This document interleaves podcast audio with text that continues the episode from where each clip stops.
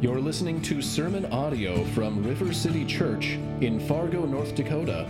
River City Church exists to make disciples of Jesus who make disciples of Jesus through the gospel of Jesus. You can find out more about River City by visiting our website at www.rivercityfargo.org. Let's pray.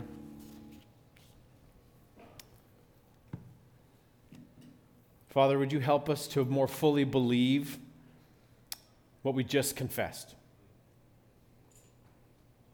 That we would confess right along with Peter that we have no other place we can go.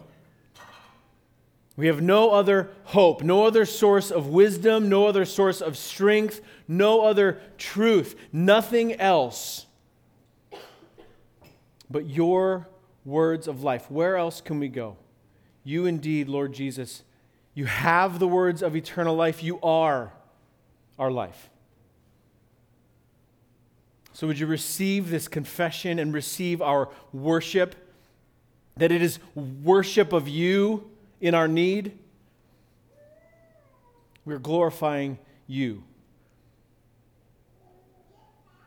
Help us this morning, even as we come to your word, that you would indeed teach us by your Spirit that your people might be built up and encouraged and equipped.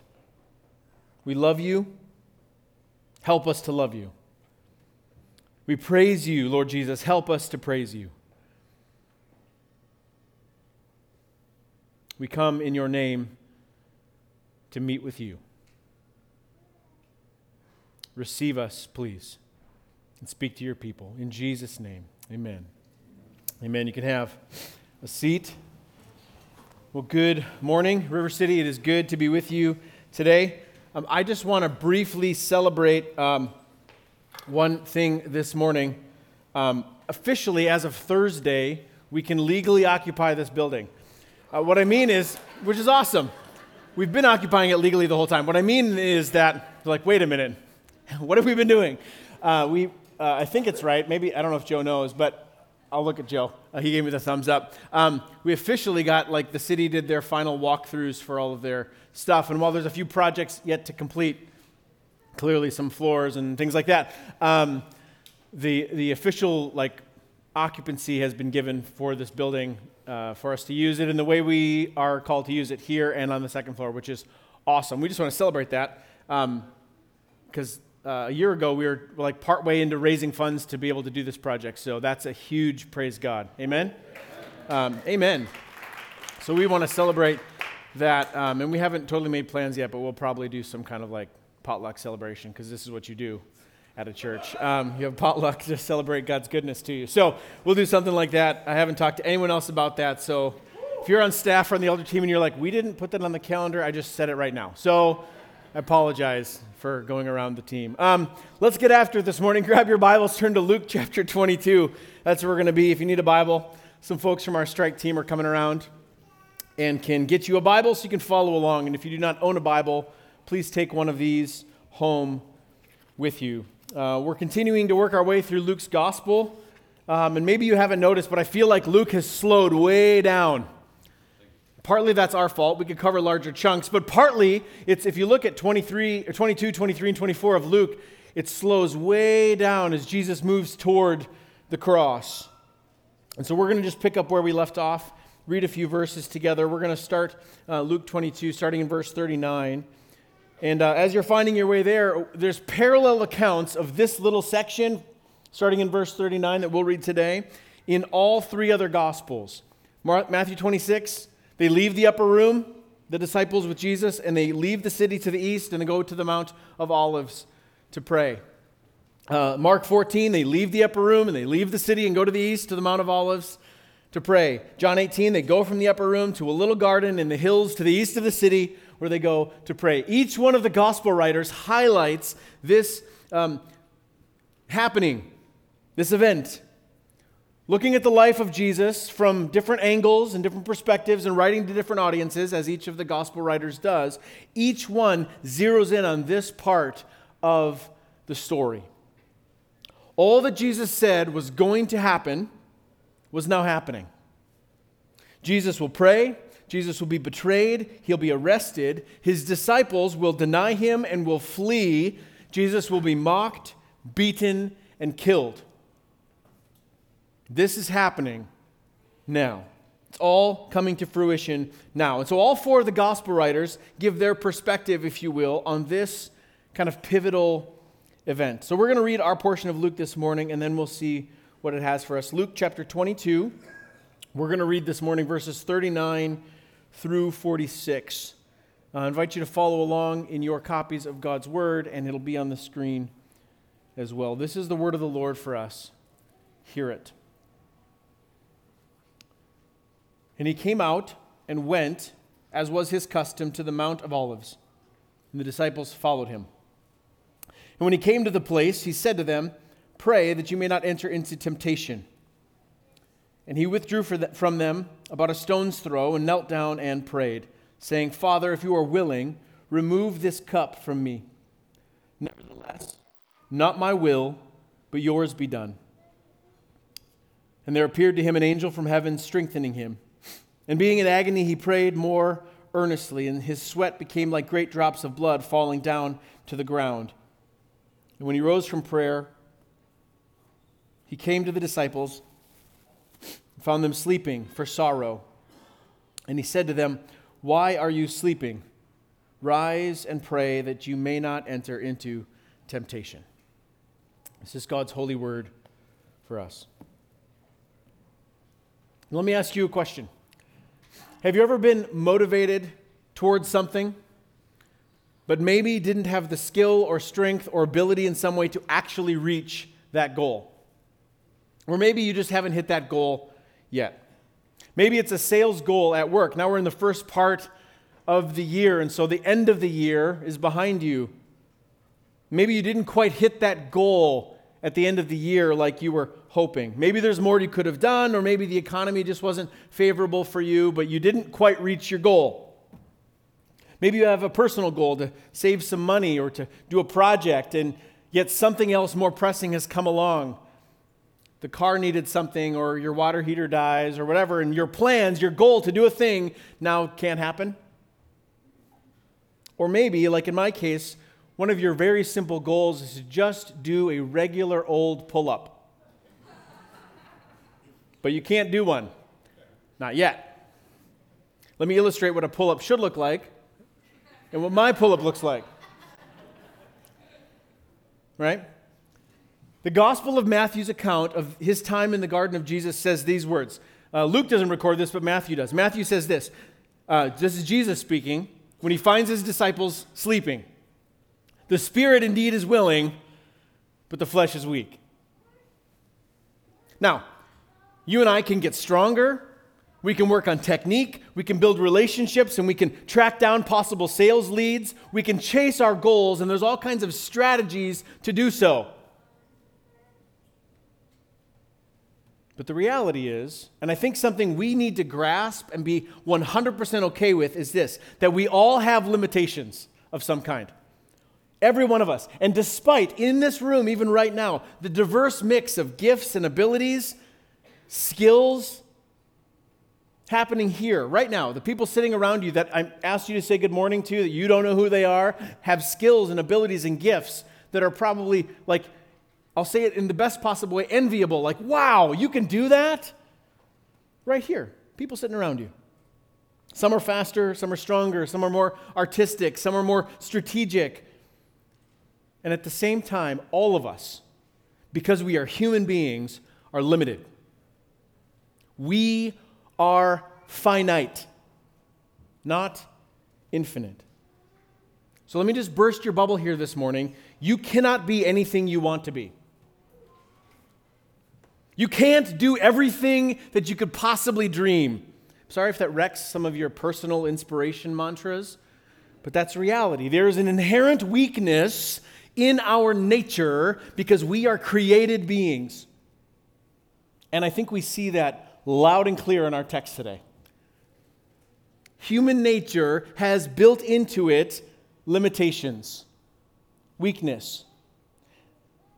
Even in their even our very perfect form, if you will, at the very beginning, when God made Adam and he made Eve, they were made in God's image, everything was good, and yet they were still created. Still limited. We see it in the disciples. And we even see it in the human nature of the fully God and fully man Jesus, which we'll come to here in a second. So that's where we're going to focus our attention today in Luke, in these few verses. Here's the big idea for today the flesh is weak, but Jesus overcomes, and in him we overcome. Let me say that again. The flesh is weak, but Jesus overcomes, and in him we overcome. That's how I want to look at our text today. All through the scriptures, especially all through the Gospels, we hear Jesus' own words giving instructions and commands to his disciples. And our passage today is no exception. Jesus uses some directional command language today. Twice in our passage, Jesus tells his disciples to pray. That's do language. But he doesn't just give them empty instructions. The commands we read from Jesus and all throughout the scriptures, the imperatives, the things we are called to do, are always anchored to indicatives, always anchored to done. So when Jesus says do something, it's anchored to something that's done. I just want us to understand that so we don't walk away from a passage like this or read a passage like this and it's like, well, I should just pray harder. That's the answer to the that's not the answer to the text. There's there's work to be done, but the do is always anchored to the done. Let me explain what I mean by that. Every command in Scripture is tied to Jesus in its fulfillment and empowered by Jesus so that we who are called to faith in Jesus by the Holy Spirit can now walk by the Spirit in this life that He's called us to. So Jesus both fulfills and empowers all that he commands, so that in him and through him you and I might walk in all that he calls us to. As Paul says in Colossians 1 Christ in you, the hope of glory. I'm, setting this all up because I want us to understand, as we talk about our big idea, that the flesh is weak. Jesus is the one who overcomes weakness and in him we too overcome. These are not like at odds things. I want us to see this beautiful, kind of discongruent reality that we live in. And I think there's two displays of the overcoming power of Jesus here in our text, in these eight verses. Two things I want to look at from Luke 22 today. One, Jesus drinks the cup of wrath so that you and I can drink the cup of kindness. And two, Jesus prays so that we can pray. Let's look at the first one. Jesus drinks the cup of wrath. There's a, a line in a song that is often sung, kind of a traditional New Year's, end of the year, ball dropping song, Auld Lang Syne. Should all acquaintance be forgot and never brought to mind? Right? You know it? Someone's like, no, I don't, I don't know that. It's all right. You don't have to. I'm old the, the original poem is like from the early 1700s, and then it was put to music, so it's older than I am. Not by much. But there's a line at the end of verse 2, at the end of verse 2, that says, We'll take a cup of kindness yet for the sake of Auld Lang Syne. The idea being, a cup of kindness is like a toast.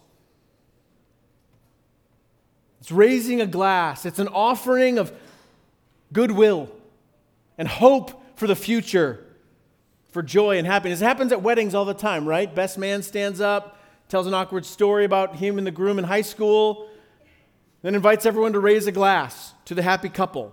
What are you doing in that? You're lifting a glass of joy and happiness and future goodwill. I want good for you, and I'm raising a glass good for you. I want that for you. That's raising a, a cup of kindness, if you will. And so I just want to borrow that idea of a cup of kindness that we have in our understanding as a contrast to the cup that Jesus is talking about in Luke 22. Look at verse 39. They went to a familiar place, as was Jesus' custom, with his disciples. So they've been to this place many times before. Verse 40 tells us that his disciples, um, he tells his disciples, hey, wait here and pray with me.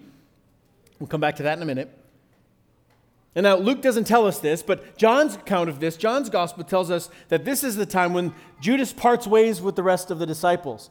Because this is a familiar place. They took the Passover in a place that nobody was expecting. So Judas couldn't betray him there, but now they were going to a familiar place that all the disciples knew. They've been here before. So Judas goes off and gathers the soldiers needed to betray Jesus. Verse 41 Jesus leaves his disciples. He says, Here, stay here and pray. And he goes on a little further. Luke says it's a stone's throw. So, however far you think you can throw a rock, that's about how far Jesus left them. He kneels down, Luke tells us, and he prays. And this is what Jesus prays. Verse 42 Father, if you are willing, remove this cup from me. The cup that Jesus is talking about here is not a cup of kindness. Jesus is referring to the cup of God's wrath. Now, the picture of God's wrath and a cup, or the accumulation, if you will, of God's righteous anger, we see it all over the scriptures. It's God's holy anger toward sin and rebellion. In fact, God's anger burns so hot against sin, is how it's described. And that anger or that just wrath fills up a cup until that cup is full, and then his anger is poured out in judgment. Here's a few examples of that. The book of Judges has multiple places where we read that the anger of the Lord burned against Israel. That's an interesting word picture. His anger burns. And all through Judges, other nations come in and plunder God's people in God's judgment because his anger burned against sin. Isaiah 51, the scripture that Mel read earlier, the prophet Isaiah is reminding the people of Israel to wake up from their sleeping. Wake up. Remember, you remember what it was like to drink from the cup of God's judgment, don't you? They know. They know their history. Wake yourself, wake yourself. Stand up, O Jerusalem, you who have drunk from the hand of the Lord the cup of his wrath. You've tasted his judgment, drunk to the dregs the bowl, the cup of staggering. The prophet Jeremiah says this Jeremiah 25 Thus the Lord, the God of Israel, said to me, Take from my hand the cup of the wine of wrath, and make all the nations to whom I send you drink it. See the picture? They shall drink and stagger and be crazed because of the sword that I am sending among them. Judgment on Israel, judgment on Judah, judgment on the nations. That's the picture we have given through Scripture of how God handles his just and righteous anger towards sin and rebellion. Psalm 75 the Psalms are the nice verses, right? They're the, they're the ones we put on coffee mugs. Psalm 75. For not from the east or from the west, and not from the wilderness comes lifting up, but it is God who executes judgment. Putting down one and lifting up another. Here it is. For in the hand of the Lord there is a cup with foaming wine, well mixed, and he pours out from it, and all the wicked of the earth shall drain it down to the dregs right? So, all throughout history, God has executed judgment. Sometimes Israel was judged and conquered by other nations, and sometimes the pagan nations were judged by God, and God's people conquered them. Sometimes, like Sodom, God deals with it himself and rains down fire from the sky.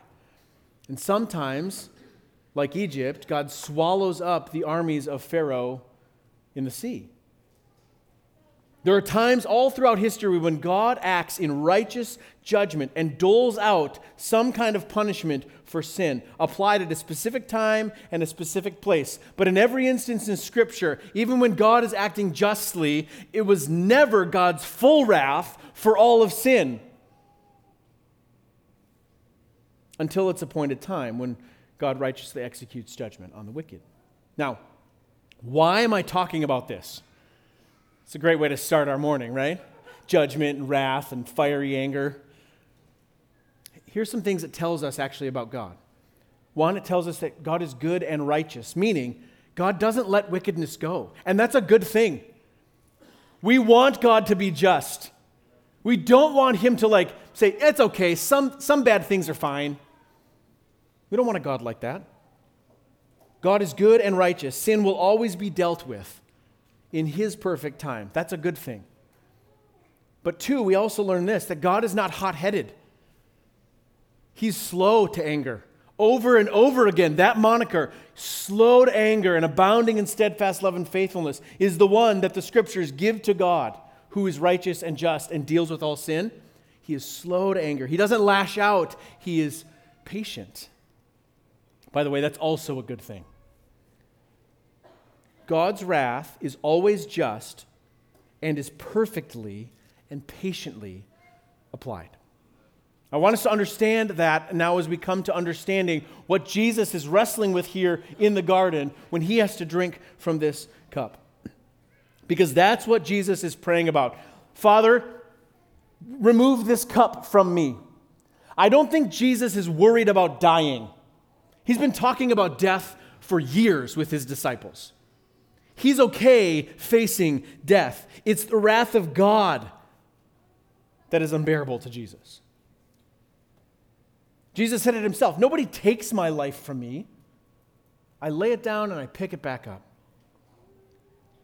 But Jesus is preparing himself to face exposure to the full heat of God's righteous anger.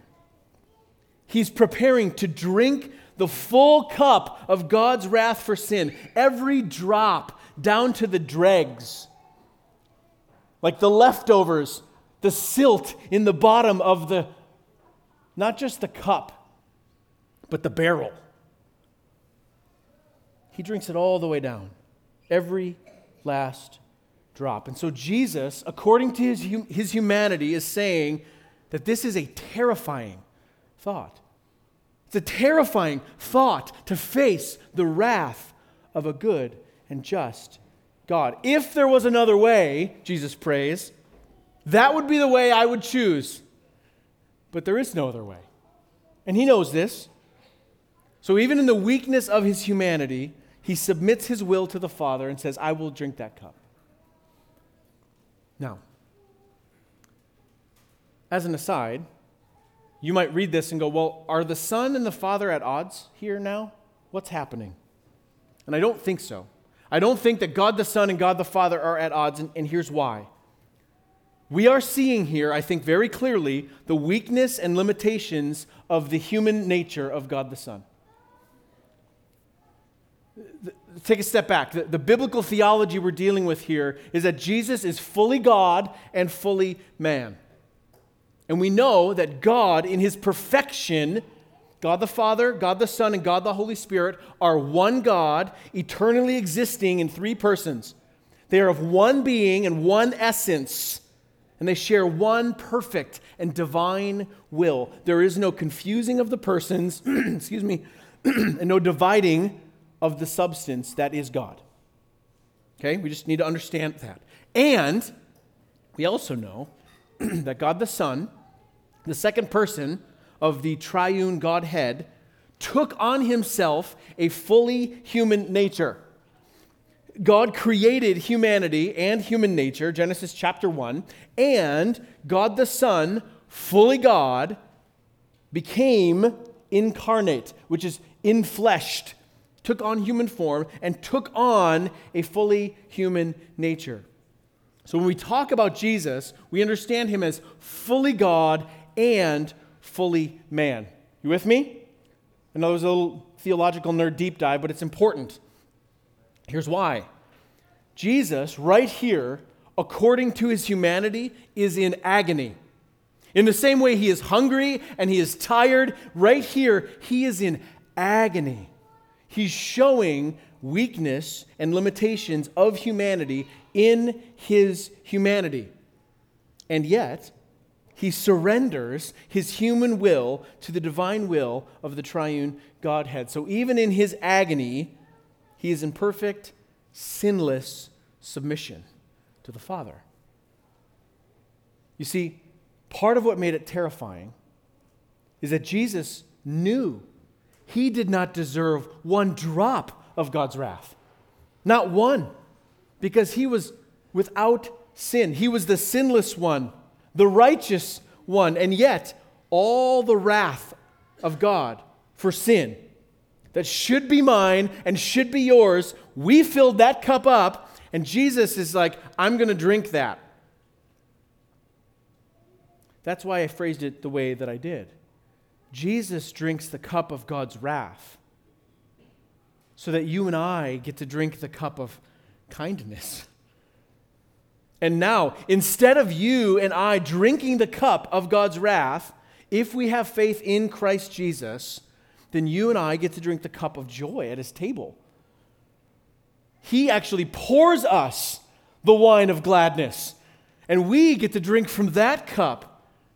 We deserve the cup of wrath, but because Jesus drinks every last drop of it, there's no more left for us what is poured out for us isn't wrath, but joy and mercy and grace and glory. So I want to challenge us a little bit as we, as we consider the reality of this this morning. Two challenges here. If you do not have faith in Jesus, then the reality of the cup of God's wrath is still yours to drink. God is righteous. He doesn't let sin and wickedness slide. And it's almost funny. How many of you, you don't have to raise your hands, but just if you want to, how many of you, upon sinning, have been almost immediately struck by lightning? Anybody? Okay, one person. I believe you, brother. Because that's about right. The statistics probably bear that out in a room of, I don't know, 200 and some odd people that are here this morning, right? Sometimes there are immediate consequences for sin, and we're like, are you trying to get my attention, Lord?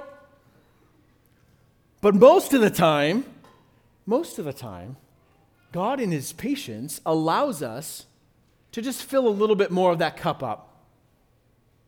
He's not letting it slide, it's just getting poured into the cup. God in His patience allows us to fill the cup until either in this life or at the final judgment, that cup will be poured out. Revelation 14 describes it like this The winepress of the wrath of God will be filled up and trampled down, and not wine, Revelation 14 says, not wine, but blood will pour out from the winepress on the wicked. They have to drink from the cup of God's judgment, unless you trust that Christ drank the cup for you. That's repentance and faith in Jesus. So that's the first thing to consider. The second thing is this brothers and sisters in the room, let me just challenge you with this that when it comes to considering the body and blood of Jesus broken and shed for you, the bread and the cup, which we will in just a few moments take together in communion. When we come to the Lord's table, we often remember that Christ died for our sins, and that is good. We need to remember that. But maybe with fresh consideration this morning, consider, think about the fact that He didn't only die for our sin, but He absorbed and drank every drop of God's righteous anger that should be mine, and it should be yours. Jesus takes all that. He drinks the cup of God's wrath for sin so you and I can drink a cup of kindness and eternal joy. That's that's gospel. That's indicative. That's the work of Christ on our behalf. Before we will be able to understand and follow what Jesus says to his disciples, which is coming next, as he's challenging them and instructing them on this is how to pray, so to walk in this. he reminds them, reminds us of what he's already done. Jesus says all of this in the context of prayer, which leads to our second point this morning, the other part of our passage. Jesus prays so that we can pray. Look at verse 42. Father, if you're willing, remove this cup from me. Nevertheless, not my will, but yours be done. Again, perfect submission to the Father. Keep reading. Verse 43. And there appeared to him, to Jesus, an angel from heaven that strengthened him. And being, excuse me, and being in agony, he prayed more earnestly, and his sweat became like great drops of blood falling down to the ground. Now, there's some debate among scholars as to whether or not these two verses are original to Luke's gospel. Were they added later? Some manuscripts have them, some do not. I'm just going to take a position on them and say I think they're original, and here's why. At the time of Luke's writing, there was much more emphasis on defending the full deity of Jesus. So, from just a strict like argument or logical standpoint, there's no reason why a scribe would add weakness back into Jesus at that point in time. It would make him look more human, which is something they were trying to be really clear on his divinity. But more importantly than that, this is, still, this is very consistent with both Luke's writing, his own words, and with the life and ministry of Jesus. This is not the first time we see weakness on display in God the Son, or the first time we see supernatural angelic support. At the beginning of Jesus' ministry, Luke chapter 4, Matthew chapter 4, Jesus is baptized by John in the river and is driven by the Spirit out into the wilderness. And he is tempted by Satan in the wilderness for 40 days. And Satan's whole temptation is to draw Jesus away from his mission, to help him be content with the world rather than seeing what's to come. But Jesus preaches the word of God to Satan, defeats that temptation, and afterwards, Matthew tells us angels come and attend to Jesus. I don't know what that looked like. I don't know what ministering to Jesus looked like in that moment, but angelic messengers came from heaven and ministered to Jesus in his human weakness. So, at the beginning of his earthly ministry, and here at the end of his earthly ministry, Jesus just dis- displays, shows the weakness of his human nature, and in both instances turns away from temptation and turns to the Father in submission, trusting in the goodness of God and the power of the Holy Spirit. Both instances. And notice what he says to his disciples. He tells them to pray for a very specific thing pray that you will not enter into temptation. Part of what I think is happening here is there's a little reminder. There's a little don't forget. Don't forget what I just told you. That the road in front of you is going to be hard. Don't forget what I just said to Peter that Satan is trying to sift you, but I've prayed for you. Jesus is praying for the fulfillment of the Father's will. And he's been praying that for them the whole time. John 17, Jesus prays for his disciples that they would be one, that they would remain faithful, that they would persevere. And Jesus also prays for all those who would believe in me because of them, which is you. Jesus' prayer is both confident in the fulfillment of the will of God, and he is sure that the glory is coming. He's sure of it. And this is how Jesus can acknowledge his weakness in the flesh according to his human nature. It's how he can submit his human will to the divine will that he shares with the Father. And then it's tiny, but look at verse 45. And then he rose from prayer. It's real small. Jesus gets up. He gets up. Luke tells us that the agony of what Jesus is, is feeling here is so intense. He's praying and pleading with the Father with such intensity that physically, what is happening in his body is that capillaries are breaking because of stress underneath the skin in his face. And so blood is pooling in his sweat glands. And as he sweats, blood and sweat are both coming out. Sorry if that's gross for you this morning. I should have warned you. But that's what's happening. It is so incredibly physically in, stressful. That's what's happening to Jesus here. And what does he do? He gets up. Jesus' prayer is both dependent and triumphant. It's both. And that's how I want, us to cha- I want to challenge us to think about Jesus' instructions for us to pray. He's talking to his disciples, but he's talking to us dependent and triumphant prayer. Now, there's lots of things we could say about prayer, but let me just touch on a couple things from this passage. Look at what he says in verse 40, and then again in verse 46. Pray that you may not enter into temptation. He says it twice. It bookends, if you will, all of what happens. That's his instruction. Pray that you may not enter into temptation. There's lots of things that Jesus could have told them to pray for. Pray that you'd be faithful. Pray that you'd be bold.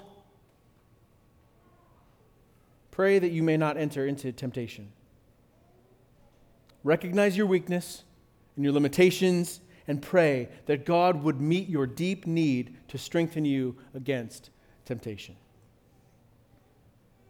Jesus says, Wait here and pray. But when he comes back, he finds them not praying, but sleeping. Luke only records one back and forth, but Matthew's account says Jesus came back in that window a couple of times, and each time found them asleep. And in both Matthew and Mark, Jesus says the same thing that we read here in Luke Pray that you do not enter temptation. Look at verse 45. He came, he rose from prayer when he came to the disciples and found them sleeping for sorrow. Now, that's an important little descriptor for us. It's not just that they were tired. We've all had long days where we can't keep our eyes open. We're trying to watch the movie or have the conversation, or, you know, we're on the road trip and we're like, maybe I should pull off in a rest area, right? Where you're just tired. That's not this. This is more than tired.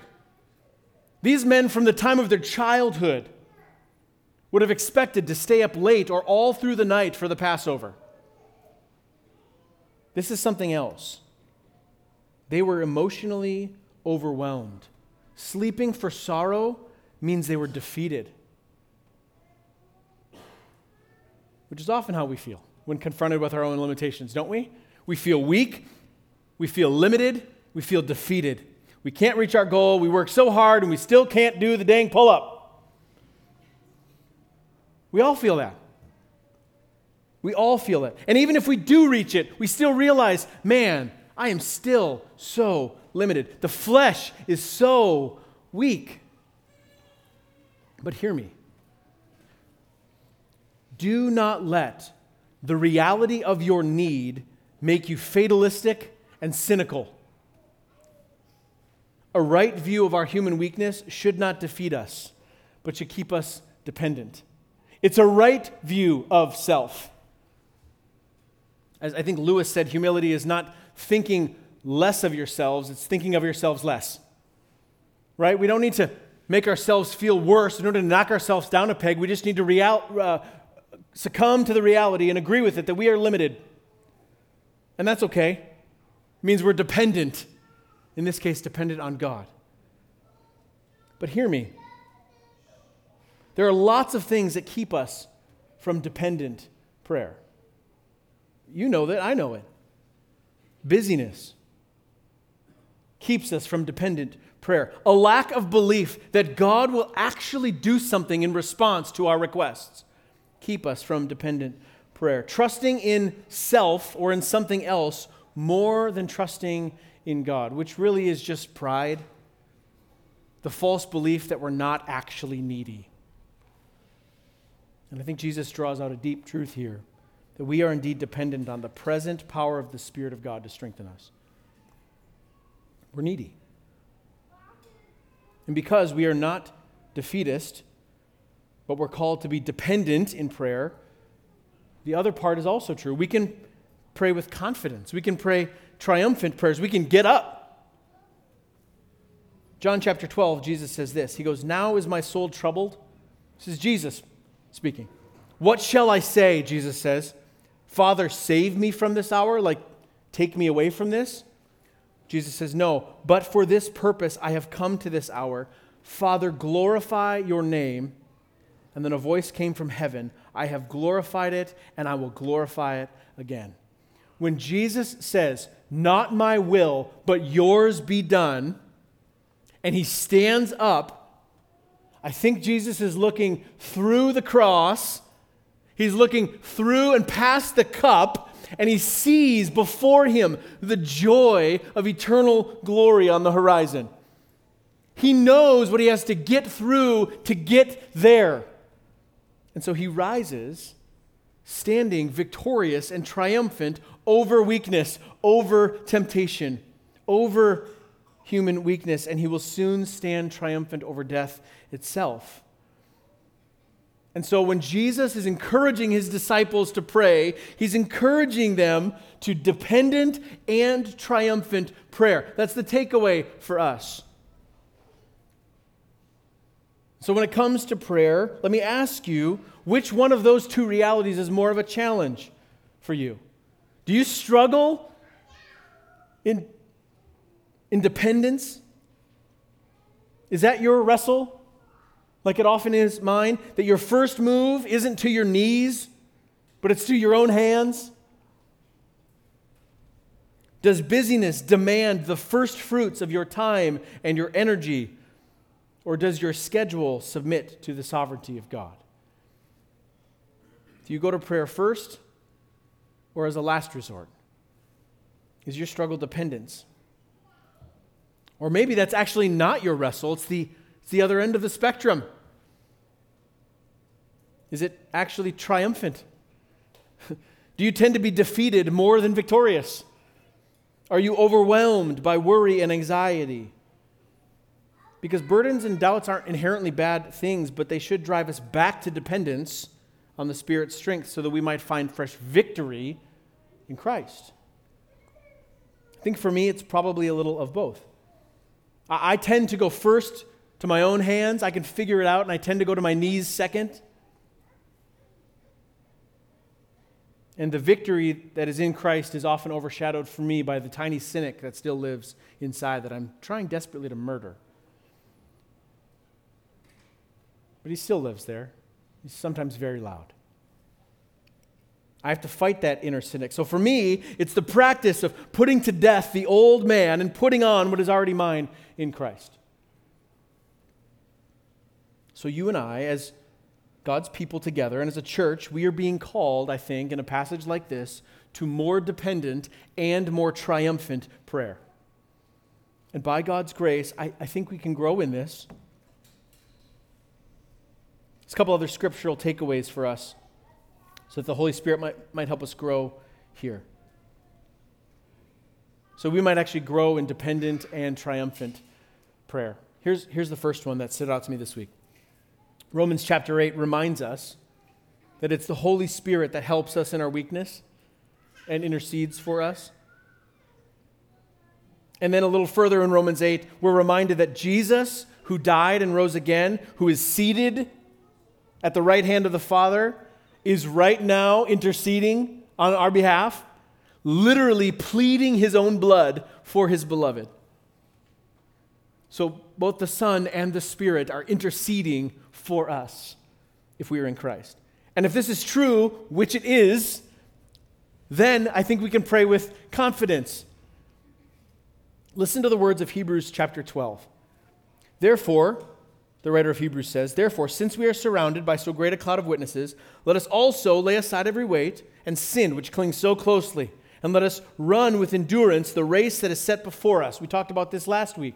Looking to Jesus, the founder and the perfecter of our faith, who for the joy that was set before him endured the cross, despising the shame, and is seated at the right hand of the throne of God. Stop there for a second. Don't miss the connection here. Because of what Christ has already done, you and I can run and pray with endurance and confidence. And we look to Jesus, who is both the author, the one who initiates it, and the finisher, the one who completes it, our faith. He begins it and brings it all the way home, all the way to the end. And for the joy that was in front of him, he stood up from his prayers, endured the cross, put down the shame of death, and stood in victory. Hebrews 12 continues, by the way, verse 3. In light of this, verse 3, consider him, consider Jesus, who endured from sinners such hostility against himself, so that you, speaking to us, may not grow weary or faint hearted. In your struggle against sin, you have not yet resisted to the point of shedding your blood. Now, this isn't meant to shame anybody, but it does sound just the smallest bit like a child who's experienced something hard and the firm and loving exhortation of a parent. But did you die? Doesn't it? I don't want to cheapen the word of God, but, but it has a feel to it, right? No blood, no foul. You're good. You haven't struggled until you've bled, is essentially what Hebrews 12 is telling us. That's not to say that we don't bleed. We absolutely take shots all the time and we bleed. Cancer, divorce, brokenness, heartache, temptation, even death itself, all the effects of sin on humanity and on creation. It's not to say they aren't a struggle. They are because, back at the beginning, we are finite. We will bleed. But there's hope here. And this is what Hebrews is getting at and what I think Jesus is getting at when he gets up from the prayer with, the, uh, with his disciples. Consider the suffering of Jesus, who endured temptation, who agonized over the reality of suffering under God's wrath. We struggle, to be sure, but in Christ we are assured that in every one of our struggles, in everything that we will suffer in this life, we know that we will never struggle under God's wrath that is not a cup in Christ we will ever have to drink.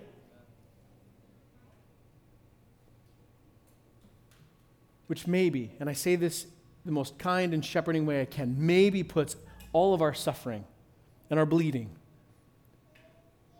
in a context, in a perspective that keeps us from being destroyed and might actually allow us to rejoice in it.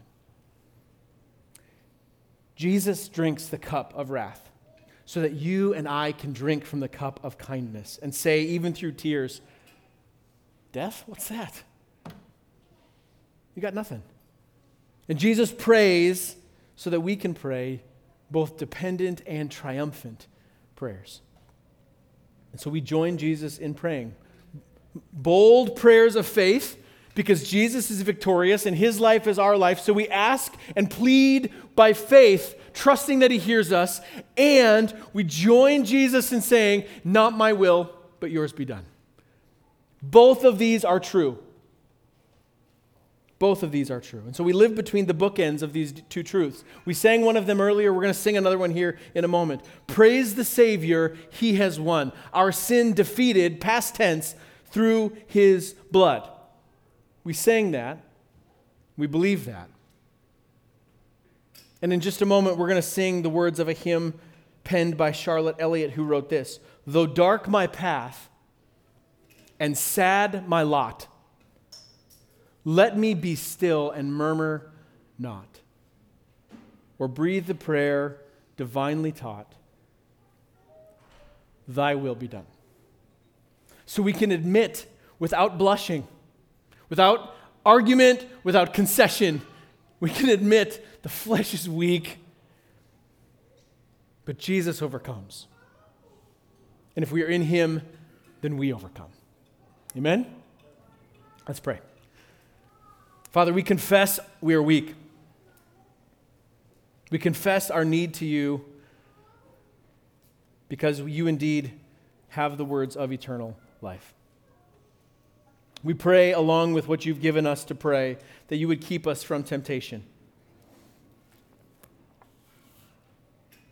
That you'd continue to teach us to pray like you taught your disciples to pray, to confess the Father as our Father, to declare, Holy, holy is your name, to ask in dependent faith that you'd provide for our every need. Give us our daily bread. Forgive us as we forgive those who sin against us. And lead us not into temptation. Deliver us from all evil. And that you'd receive the glory and the power forever. Father, help us, even this morning, to consider not just what you endured for sin,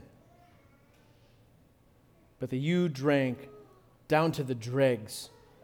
You took every last drop of God's righteous anger on our behalf so that we might receive grace. Refresh and restore your church this morning. Through the Lord's Supper, we pray. Amen.